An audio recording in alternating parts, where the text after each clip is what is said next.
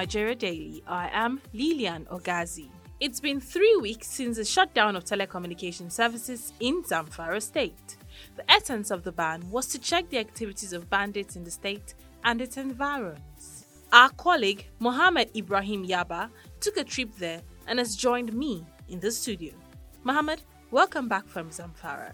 What is the situation in Zamfara? I left Kaduna. That was on 21st Wednesday this month, September 2020, and uh, we left around 10 a.m. Then I arrived uh, around uh, 2 p.m. exactly. So before we left, there is this anxiety, there is this fear within the because most of the people you found around, anybody you told that you are visiting to Zamfara State, definitely he has to look at you twice, thinking that what are you going there to do, despite all these stories that are not kind of uh, more positive. Right from Giwa, which is the last LGA in Kaduna, bordering Funtua, Funtua's Faskari, then Tsafe. Right from there, you hardly find network. Uh, apart from those that are residing in Gusau that only travel to Kaduna just to come and make calls and, and, and communicate with their loved ones. Like, for instance, I met uh, a medical doctor uh, in, in the vehicle. She, she, she told me that she was she only came to Kaduna to make calls to communicate with her people that are based in southern Nigeria so that they know that she's okay because since the shutdown, they cannot reach her. I saw a lot of checkpoints, like, for instance, from Giwa Funtua, I counted about five checkpoints. Uh, this uh, comprises of the police, Mopol, mostly the police and Mopol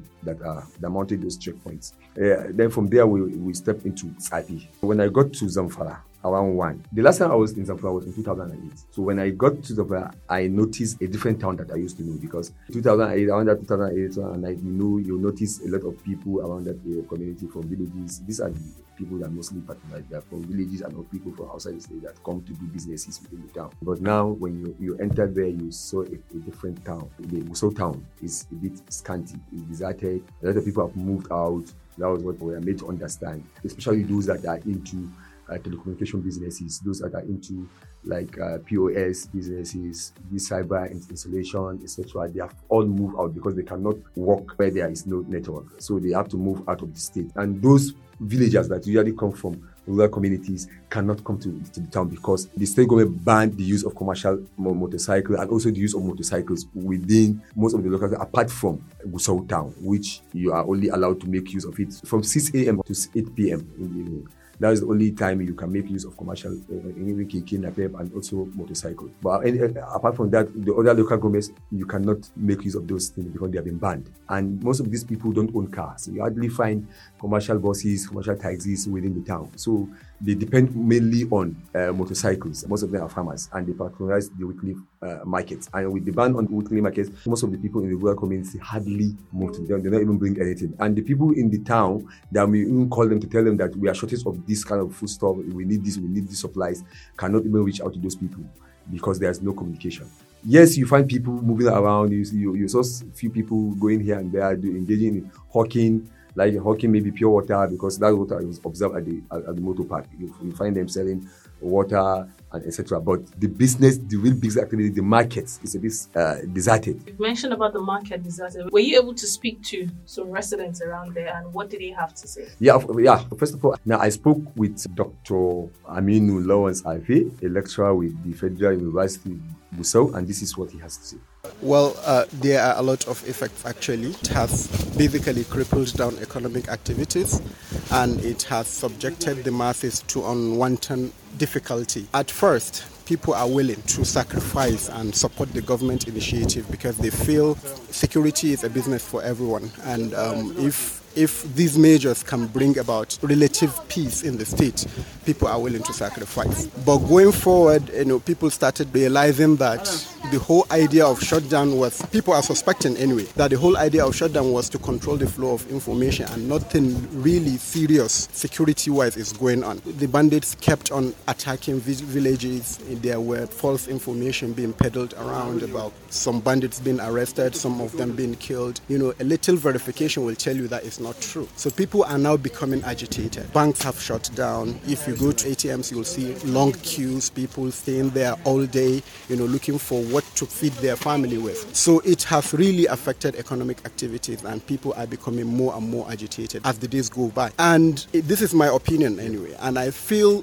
uh, if these measures have not been reviewed or if something drastic is not being made, eventually people will revolt. Because, you know, when you go to ATM uh, uh, queues and you hear what people are saying, eventually something more serious is likely to happen. So I, I, I call on the government to be very, very serious about this issue. People are willing to sacrifice. We are all willing to do what we feel is necessary to achieve relative peace in the state. But we want the government to meet us halfway. We want them to be serious. We want them to stop lying to us. We want them to be open and honest. And we want them to be committed to this enterprise because you cannot shut down communications, you cannot shut down economic activity, and then refuse to do anything about it. So, who else were you able to speak to? Okay, I spoke with one of the receptionists uh, in one of the hotels, and this is what she has to say. My name is Rita James. I'm a resident of Gusau, Zamfara State. For the past two weeks or so, there was nothing like telecommunication in the, in the city. How do you feel? Well, it's a sort of sudden change and We've never experienced that. So coping with the situation is not easy. We are finding it very, very difficult. Everywhere is dry. You can see even the movement itself, no means of movement because you can't communicate with people around. So everybody is just indoor because of this sudden change. It's the first time and it's not easy for people within Zamfara state entirely. Not only in Gusau here, but Zamfara state. Has that, in, has that in any way affected business activities? Yeah, it has affected. You can see where I'm working here. Before in a day, before evening self, we've sold all the rooms. But now, maybe from morning till evening, even one customer self will not be around. So it's not easy. It has affected everybody, even the market women. Even with the masses here, we are not finding it difficult. We also understand that it affected uh, the prices of foodstuff within the, uh, within the town. Uh, have you experienced that? Yes, Okay. Indeed, it has affected the food prices, especially the food that we normally import to Zamfara State. No means of communication. Most of the shops sef are even locked and it's not getting easy. Every day the price is getting high and the demand too is getting high because it's only few places now, few people that normally open. So it has affected us. Have you seen any changes with regards to the insecurity as a result of the shutdown? Yeah, we are seeing changes. Thanks be to God. And every day the force of this um, country are trying, and we have been seeing it. We thank God, but we want the government of Zamfara State to put more effort. This lockdown and shutting down of network is really affecting the masses here. I also spoke with uh, Ifeanyi, a resident of Gusau, and this is what he has to say. My name is Ifeanyi Chukwuana. I'm a resident of Gusau. For the past three weeks or so, uh, the short, the telecommunic- telecommunication shutdown, how has that affected you people in, in particular? Anyway, the shutdown of the telecommunication services has affected not only the journalists but business uh, people entirely because the market behavior have already changed since then. Even though it was worse, it was bad before now, but with the blockage of the telecommunication services, everything become worst. The, the market activities is now moving with the lowest ebb because most of the people depend on this telecommunication network before they could do their businesses. Now, the state is no longer secure because everybody seems to be in internal prison. You cannot go out, you cannot come in. And uh, most of the food stuff they, br- they bring here usually come from the villages. And sometimes the businessmen will pick their phone and call the, the villagers, telling them that their food stuff is about to finish or has finished. So, with that, the villagers will bring food stuff to the state capital. But now, there is no way of communication. Everybody in the state is incommunicado now. You cannot communicate with anybody. Even the journalists that are doing their work, they have to travel all the way to Zaria before they could send their report. So, in fact, the situation. But, but, but sir, has the shutdown, has the measure taken by the government mm. improved the security situation in the state? Uh, well, what I can say is that the, the measures taken by the state government has reduced the situation it has reduced the banditry activities. But uh, I appeal to the government to keep on putting more effort because if the government has implemented all these their security measures, maybe the banditry activities would have died down drastically or, or reduced to the minimum level. We also understand that some of the residents are kind of migrating to other states. Uh, yes, when your business is not moving, then what else do you do? You pay for your shop, uh, shop rent, uh, rentage. You pay for your house rentage, and when your move, business is not moving, you have to look for alternative. Yeah, we also heard that uh, the, the foodstuff prices have skyrocketed. not that the price has escalated. It is a daily uh, activity. Every day, what you buy today, if you go tomorrow, you will buy. You, you, you will find out that the price has already increased again. Can you give Can you give us an example? Yes, for example, a, a, a tier of a plate of local rice, we usually buy it 800 naira. But now, I think as of yesterday, it was about 1,002. Local. I'm not talking of foreign rice. Local, and nobody knows. If you go to market today, you don't know what uh, the amount they will mention for you. The government officials that implemented this, mm. were you able to cite any of them within the state? No, honestly, based on my findings there, I, I discovered most of them have fled. Most of them have moved out of the town because they cannot deal without, they cannot live without telecommunications. They, I understand some of them have moved to Kaduna, some in Abuja. Some of them have owns houses in Abuja.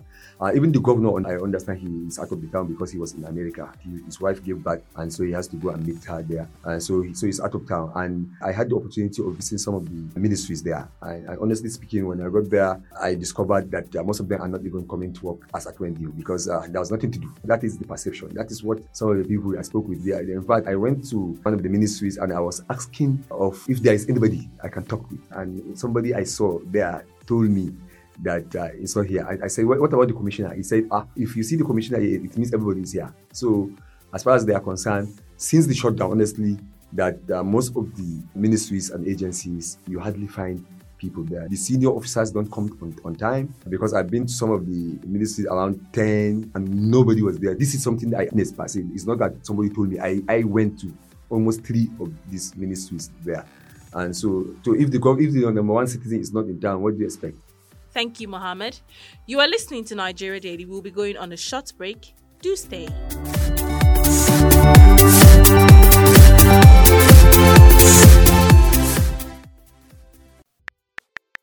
www.dailytrust.com.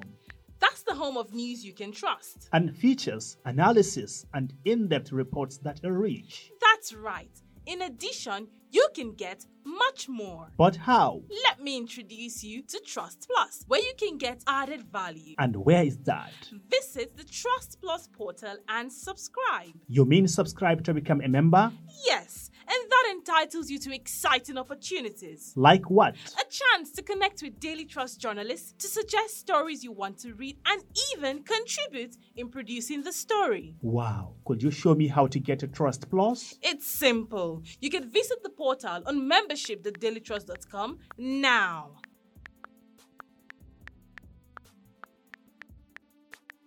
To understand better what a membership program is all about, I spoke with Toluwani Eniola, an expert in new media and content technologies. The membership project is a response to uh, two major problems that uh, the media is facing uh, in Nigeria and all over the world.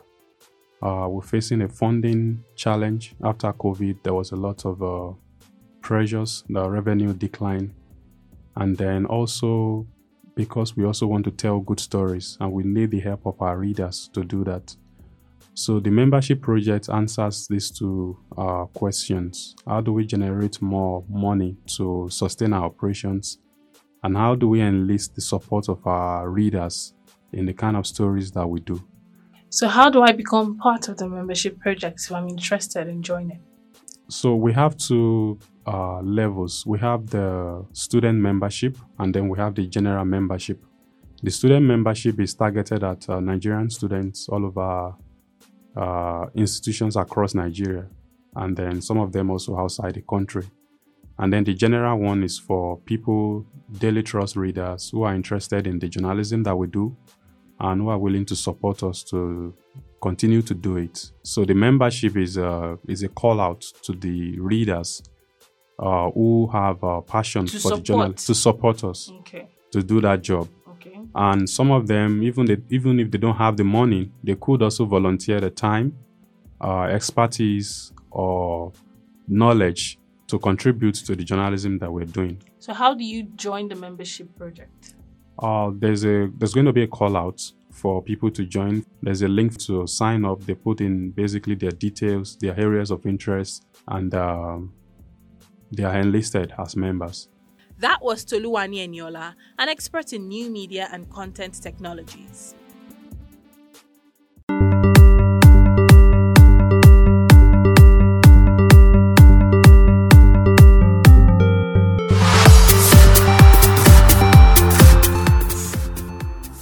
Are listening to Nigeria Daily, coming to you from Daily Trust Online, and we're talking about the impact of telecommunication ban on commercial life in Zamfara with my colleague Mohammed Yaba, who took a trip there. Has the ban on telecommunications in Zamfara proven positive result? Has there been a drop in bandit attack in the state? Mohammed, back to you. Well, actually, yes, to, to some extent. What people are saying is that, well, there is reduction in the attacks. But the truth of the matter is that how will you know that there are reduction if you cannot communicate from the people from the local communities to hear from them? If actually, because these bandits usually attack villages, not town. You understand? They are not attacking Gusau town. They are only mainly attacking the rural villages, the rural LGAs. Now, if with the telecommunications, uh, how can you access the successes recorded? These are the facts. And most of the people that I spoke with, the resident there, told me that for them is like the government is just using it to control the flow of information that is coming out from the rural communities because attacks are still going on there. There are still pockets of attacks here and there.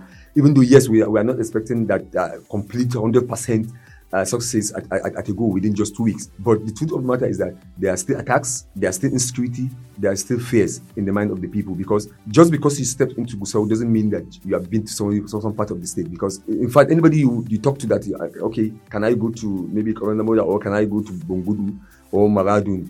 They will, they will tell you that you are on your own. Because somebody was telling me that uh, he's from uh, Kaura Namoda. Then I saw him rushing because we were together, but towards four, five, six, he was telling me that he has to go back. I was like, why? He said, Akai, that route is very dangerous. And he was the one telling me that, look, there, there was hunger in our rural community because most of our rural villagers depend on this weekly market.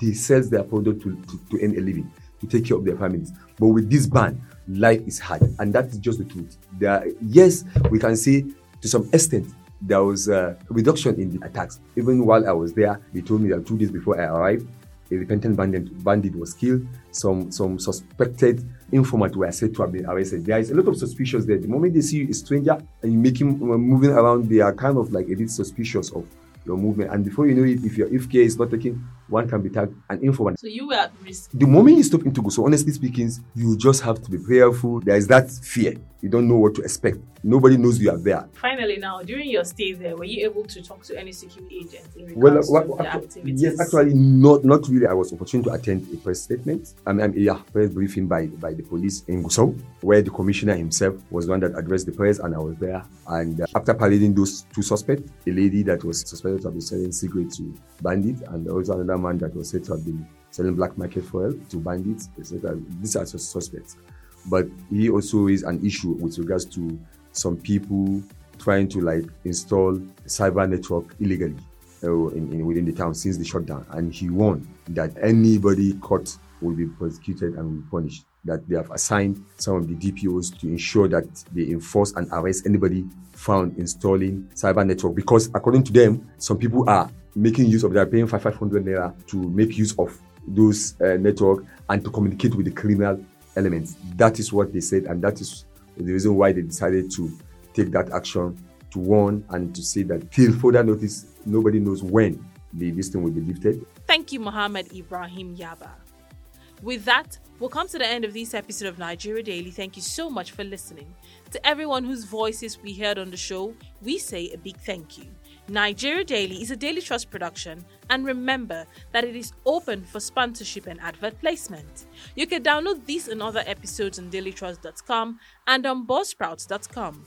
You can also listen in on Spotify, Google Podcasts, and TuneIn Radio.